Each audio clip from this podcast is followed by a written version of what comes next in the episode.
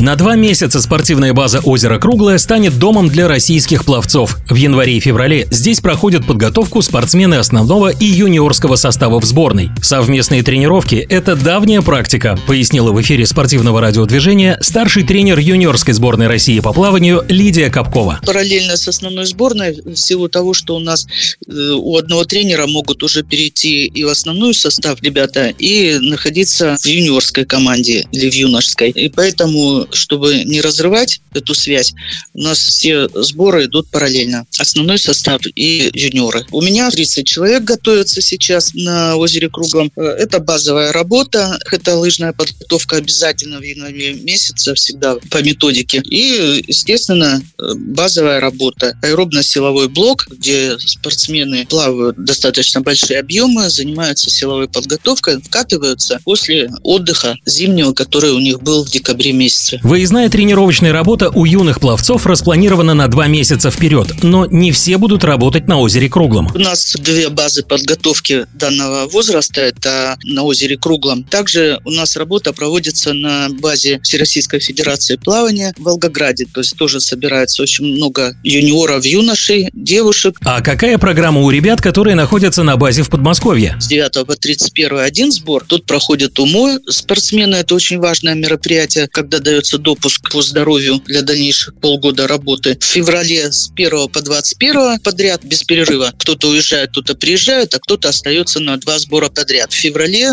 до 21 числа работают тоже юноши в этом же режиме, а 24 числа, если все будет нормально, мы заезжаем в горы, в Цикадзор. До какого возраста ребята тренируются в составе юниорской команды? 2005 год мальчики ушли в основной состав, ну, сильнейшие. То есть я передаю Сергею Геннадьевичу Чепику спортсменов пятого года, уже они у меня не могут быть. На освободившиеся места мы более юных поднимаем, которые проявили себя вот в течение года. Каждый год мы отдаем несколько человек, до 10, до 8 человек в основную команду. Это нужно иметь знаковые какие-то результаты, чтобы заинтересовать основной состав. Более средний пока уровень результатов может продолжать в такой программе, как в Волгограде есть переходный возраст, когда они уже ушли из юноши и еще не могут попасть в основной состав. Им дается возможность в Волгограде тренироваться, продолжать э, совершенствоваться. Если есть мотивация, они могут проявить себя и потом им открыть путь в основную команду. Какие главные старты ждут юниоров в этом году? Ну, если брать весну, это, конечно, у нас чемпионат России на длинной воде в апреле. Это главные соревнования, на которых подводится итог работы с января месяца. И затем все соревнования последующие, туда идут отборы. Мы знаем, что будут игры БРИКС, будут игры дружбы. На этих соревнованиях, вероятнее всего, будет формироваться команда. Раньше отбирались на первенство Европы юниоры и юноши. А сейчас э, на фестивале, юношеский олимпийский фестиваль, эти соревнования итоговые, все показывают э, свою готовность на длинной воде. Тоже весной будет первенство у юношей, у юниоров будет в июле, а у юношей соревнования для самых младших – это веселый дельфин. А как юниоры проявили себя на зимних турнирах в короткой воде? Были показаны, конечно, много хороших результатов. 16 юношей и девушек были призерами чемпионата России. Это они конкурировали с основными спортсменами взрослыми. Мишарина Ксения на 1500 всех победила, первое место заняла. Савелий Лузин 400 метров, буквально 0,4 проиграл опытнейшему Малютину. Мартин Малютин имеет олимпийские медали, а Лузин э, год был в юниорах. Он и рекорды установил, и вторым был на чемпионате. А затем были соревнования «Резерв России», это где сильнейшие юниоры собираются. Они участвовали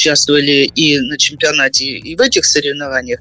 Это Гелязова, Мишарина, э, Мария Полищук, Степанова Милана, Рогожинова Дарья, Саратова Анастасия, Хвисюк Варвара, Хитева Арина, Банит Арина, 10 -го года рождения, девочка. Среди мальчиков это Житков Роман, Есин Федор, Гусенков Анатолий, Лозы Ярослав, Бабинич Егор, Колесников Николай Ставропольского края. Тоже это такие достойные результаты. И были на резерве России установлены юношеские рекорды мира в эстафетах 4 по 50. 1 января 2024 года в силу вступили новые международные правила в плавании. Какие изменения коснулись юниоров? Радикально ничего не изменилось, кроме возрастов участников соревнований. Если раньше у нас девушки были на год моложе, с юношами расходились в возрастах, то сейчас привели в единую эту систему. Если 14 лет, предположим, девушка, то и 14 лет мальчик. Вот это изменение, пожалуй, самое значимое. В эфире спортивного радиодвижения была старший тренер юниорской сборной России по плаванию Лидия Капкова. Пловцы.